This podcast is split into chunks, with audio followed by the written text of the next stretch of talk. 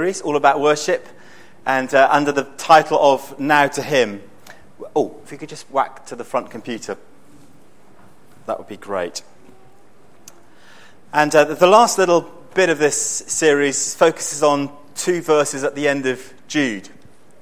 Jude is, uh, is one book of the Bible written by Jude, who, hence the name of the book, who was uh, brother of Jesus uh, brother of James, who wrote the other letter in the New Testament. And Jude's role was really to write to, I think, I think it's fair to say Jude had been a reluctant follower. Uh, and the same with James, actually. Reluctant followers initially, but here is Jude some years later, after Jesus had died, risen again, gone into heaven. And uh, he's been filled with the Spirit, Jude, and writing to a bunch of Christians who've been infiltrated with not quite knowing what the teaching of the gospel was anymore. And here was Jude reminding them of uh, the, the key things to believe in and to think about and to live towards as Christians. And right at the end of this chapter, he just wrote one, one letter. He was obviously thinking, you know, Paul, I know you've written loads of letters, but I only need one page. Um, he wrote, wrote this one letter to these bunch of Christians, and he gets right at the end of this letter, and he, and he finishes with uh, what's it's been described as a doxology. And so the, the, the talk this morning is really about doing a doxa. Uh, doxology comes from the Greek word doxa, which just literally means to give God glory. And there are a few books in the New Testament that end with praise, end with worship, and Jude is one of them. There's also Romans and 2 Peter, where it ends with this doxology, this, this call up to live lives of worship, to praise the Lord, and to give Him glory. And so uh, that's what I want to say today. It's about ha- how we as Christians live doing a doxa. How do we give glory to God in all things? And it's worth saying that right at the end of this book, there's worship, which is a conclusion. And that, that for, for us, I guess in our Christian lives, many of us begin our lives worshipfully. You know, we, we begin with a sense of enthusiasm and passion and desire to live for Jesus and to follow him, to worship him. But I've observed this principle in my life that as I've gone on as a Christian, and some of you have been Christians for many, many, many, many, many many more years than me. Um, but I, have noticed this, this truth that sometimes life gets in the way of our worship and becomes a, a blockage, or we allow it to become a, bo- a blockage. And so this morning is really about this, this reality that we're called to live lives of worship day in and day out and to not give up, to never give up. Worship is a fitting conclusion to a book of the Bible, and actually is a fitting conclusion to our lives in general. I've said at various points, you know, I, I, I would love when I finally get to go with the, to be with the Lord and to die, I would love for that to be during a time of worship. I mean, obviously, it might upset some of you if that happens, but, um, but it would be great for me. So uh, you'll allow me that indulgence. It would, to, to be able to go with that sense of worship to finish the race well, to worship uh, in uh, and through the Lord. So, worship is a fitting conclusion. I'm amazed at how often worship can change to whinging in churches and in not very long time scales. We need to be those that continually have the Lord set before us and we worship Him with a passion in every phase and stage of life. Sometimes I think the description of uh, midlife worship is basically midlife crisis without the Lord present. We want to be those that worship the Lord, whatever stage or phase of life we're at. And when worship diminishes, we simply are left with the reality that we become grumpy old men or women. And we're called to not be like that, to live worshipfully. Worship is a fitting conclusion. It's also worth saying, by way of introduction, that worship is our focus. Uh, J- Jude, in his letter, right at the end, says, after all of this teaching, after all of this, he then says, now to Him. Now to Him. And so worship has got to be our central focus for our lives, to live lives of worship. And if you're yet to discover what it means to live a life of worship, as in every day, to point your life in the Lord's direction every single day, as you pray, as you read the Bible, as we wait on God every day, there's real joy in that and focus, actually, that it keeps our lives uh, focused on the reality of who Jesus is. It's got to be our central focus for our lives. And because actually, at the end of the day, that's, he, he, that relationship with the Lord is the only thing that goes with us. Uh, you know, the, the, the work that we've done, you know, the number of minutes of meetings that I have written over the last five years. Uh, it's awesome. But the reality is, none of those minutes of meetings will go with me. Praise the Lord. That's probably a good thing. You know, Peter is not going to be at the gates checking the minutes and matters arising, because there'll be a lot of them in my life, or there would be without the Lord's help. So we're called to be in relationship with Him. It's our focus because that relationship with Him is, is what we carry with us. It's our focus. It's also for Him. I don't know whether you've ever left a church building or a worship experience or a celebration and you've said something like this, or we've asked the question, How is the worship for you? How was it? Or, I didn't think much of the worship today or this evening. And, and I wonder whether the Lord might say back to us something like, I did. Often worship becomes us centered, doesn't it? Did we like it or not? And actually, our, our worship has got to be Jesus focused, it's for Him. If there is any sense of passion in our worship, it's because it's for Him. That's what it's about. Worship is for Jesus and it's not for us. And therefore, I think over the, over the years, uh, I mean, one's style changes, doesn't it, in terms of what you like in worship music and songs.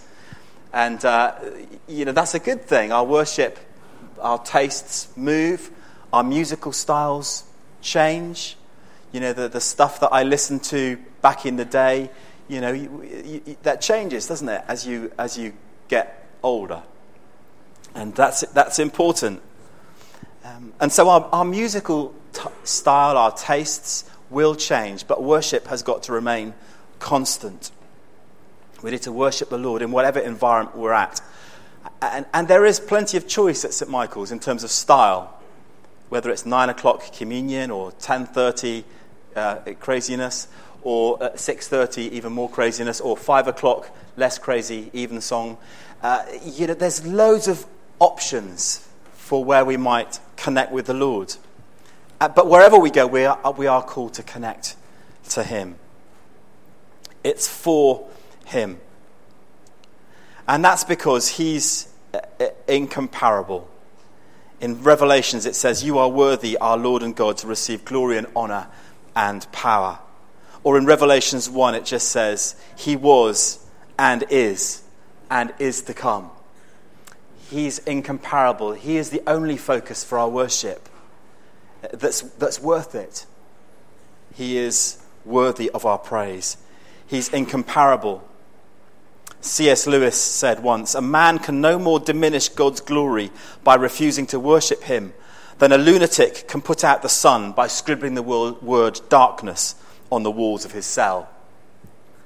God is who he is, he's incomparable. He's also personal. Twice in verse 25, it says this little phrase it has, it, He's ours. He's our Lord. He's our God. He's ours.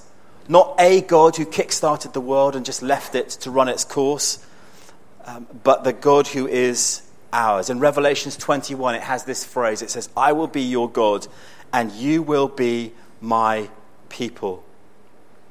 He's personal. And I, th- I think any, any sense of worship that's ours together starts and becomes effective because the Lord is ours personally. Any sense of us having a corporate sense of worship being uh, amazing starts because our relationship with Him is a personal one. Do you get that? That sometimes we think that coming to church will be the sole answer to everything, that we'll be caught up because everybody else is worshipping. And that's partly true, but actually, unless we get to a point where worship becomes personal, that my friendship with the Lord is my friendship with Him and Him with me, that's where worship uh, begins and ends, actually. Any corporate sense of, of worship, it, it comes about because individuals have responded to the Lord and made a choice to worship Him. He's personal. And so maybe this morning there's an opportunity for you, if you're here this morning and you've been in church for a while, or maybe this is your first time, there's an opportunity for you to make the relationship with Jesus a personal one to say, I don't just want to sing about you, I want to know you, Lord. I want to sing to you. I want to be in a friendship with you. That's what being a Christian is all about. Somebody said to me this week, they said, you know, uh, just by sitting on the forecourt of Kwik Fit doesn't make you a car. And uh, I mean, obviously, I was slightly confused by that initially, but then they said, they said, it was at, at Alpha, I think, it, that we had this last week. And what they, what they meant by that is, of course, you know, being in church, sitting in the forecourt of church or in a pew, doesn't make you a Christian. We, we become Christians as we make a personal response to Jesus. We say, Thank you for all that you did for me, and come and fill my life up, and help me to live for you. Uh, that's what it means to make a personal response to the Lord. And then worship is Jesus focused, it's Jesus centered verse 25 of, of Jude uh, says this To uh, our only God, our Saviour, be glory, majesty, power, and authority. It's focused on Jesus. We're Christians, not Godians or Niceans or Churchians or help old ladies across the Rhodians. We are, we are Christians. You know, we worship Jesus. We're Jesus centered. And that's why in the worship songs that we sing, uh, like this morning, He is the Lord. It's focused on Jesus. That's the direction of our worship. And I would say in, in our daily times, when we pray, when we read the Bible, um, if you've not done that before, be a great thing to start to do. And I would say to you, start with the Gospels. Start with the Gospel of Mark if you've never done that. Never taken some daily time. Start this week. Take a Gospel of Mark, read it through, and turn what you read into worship the encounters that Jesus has with people, and culminating in the cross, uh, the crucifixion, the resurrection, and the promises beyond that. It's Jesus centered. And then it's Jesus centered because he is eternal. He is the only God before all things and after all things. He is now and he is forevermore. Worship has an eternal focus. I don't just mean by that we sing 45 songs and it feels like eternity, but it has an eternal perspective when we worship the Lord. We connect with uh, prehistory, we connect with history to come. It has an eternal perspective. We connect with uh, the reality of the uh, archangels and the angels worshipping the whole company of heaven worshipping the Lord, both now and forever. And uh, that makes sense when you think about worship as relationship. It doesn't make much sense when you think about worship as songs. I mean, how many of you, you know, would be really looking forward to eternity of singing songs? Some of you would go, mm, maybe. Some of you would say, you must be joking. I've got better things to do. You know, singing songs for the whole of eternity. But when you think about worship as relationship, that sense of being in an eternal friendship, when the heavens and the earth are renewed, when all creation is restored, and you are a part of that as a follower of Jesus, and that worship starts to make sense. Uh, not just singing songs, but a life, everything focused towards following and living for and worshipping Jesus. So, doing a doxa. And here are two verses and four great truths from this last bit of Jude. Number one, it says, God saves us. God saved us, and He is our Savior. In the second, there's a couple of words into verse 25 to our only God, our Savior. We worship because the Lord has saved us. He provided the greatest swap in history my sin for His righteousness, my orphan spirit for His spirit of adoption, my death for His life, my hell for His heaven. We worship because God saves us, He rescues us. And again, that's part of that personal response, isn't it? Saying, Lord, thank you for all that you've done. And this week up ahead, we'll be thinking more about that. Uh, Maundy, Thursday, Good Friday services here in church, and uh, the service after that as well, a reflective service from 12 o'clock onwards till uh, about uh, 1.45 or so opportunity for us to recognize that God has saved us in Jesus and for us to say thank you. Secondly, though, as well as saving us, God sustains us. In verse 24, it has this little phrase To him who is able to keep you from falling. He is able to keep you from stumbling. And the word stumbling is that picture of a, an animal stumbling up a mountain, not quite making it and falling to its knees from time to time. And God's saying, you know, there are moments when you will feel under pressure, and I'm the one, the eternal one, who stands alongside you to stop you from falling uh, completely out and completely down. He's the one who will keep us uh, standing, even if it feels at sometimes like it's a close call. He is the one who promises to keep us from stumbling. He sustains us.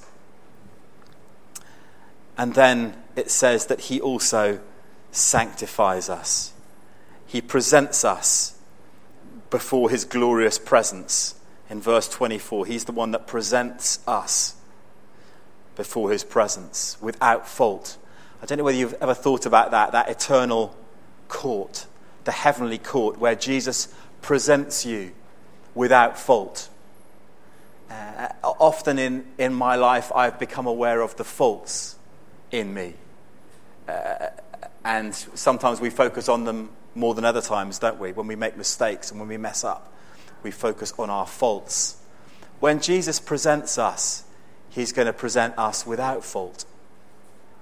So you're going to stand and you're going to want to say, um, Lord, here's this long list of faults from the way that I've acted, through the way that I've thought, um, responded, the critical things I've thought or said, or you know, the horrible things I may have done. And you're going to want to say all of that, but it's like the Lord will put his hand over your mouth, smiling, and say, You know, Father, I, I present Patrick without fault. I present Jeff without fault. I present Murray without fault. I present Claire without fault. I present Sue without fault. I present George without fault. He's going to present us without fault. What an amazing And apologies for those of you who didn't get mentioned. Um, we get to be counted in and we get to be presented without fault. He sanctifies us. That's the thing that's going on now, in the here and now. He changes us to make us more like Jesus. And then when we're presented, we will be actually like him. God sanctifies us and changes us and presents us without fault. And then it says, God satisfies us. It says uh, that He presents us with great joy. So He presents you without fault. Hand over your mouth when you're wanting to express your faults. Nope. Here's Simon. I present him without fault.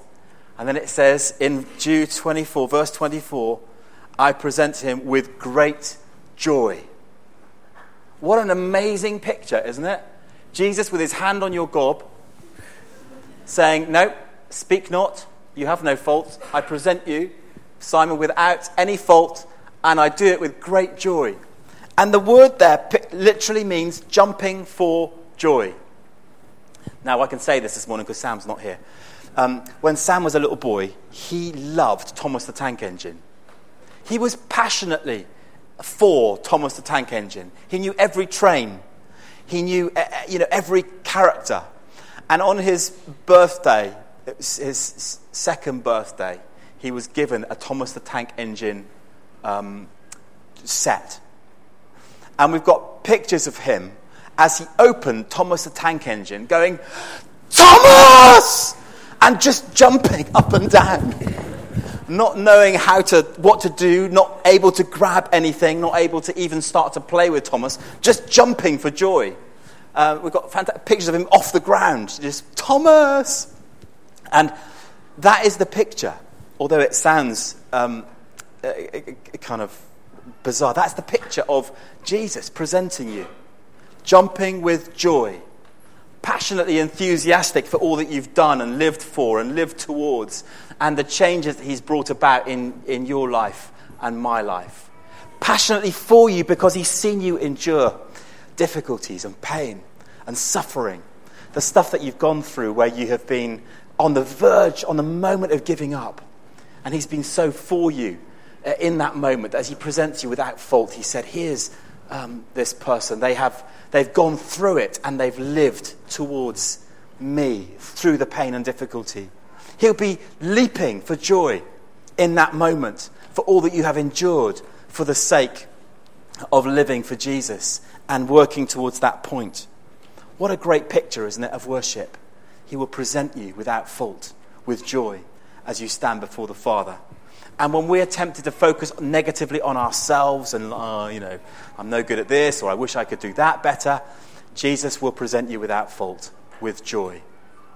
It's where our worship is headed, actually. It's where our worship is headed. And it's why God calls us to be so passionately for Him in the here and now. The personal worship now means that we'll have uh, that personal savour um, uh, uh, uh as, as we get to heaven. So, there we go. I could say more, but I won't. Uh, Jude 24 and 25 just says this Now to him who's able to keep you from falling and will present you before his glorious presence without fault and with great joy. To the only God, our Saviour, be glory, majesty, power, and authority through Jesus Christ our Lord before all ages, now and forevermore. Take uh, Jude 24 and 25 and maybe use it this week in your worship and in your times with the Lord. And focus, maybe even a couple of words at a time. What is God saying to me out of these two verses? And see what God does. Why don't we uh, take a breather for a moment and then we'll pray together? So maybe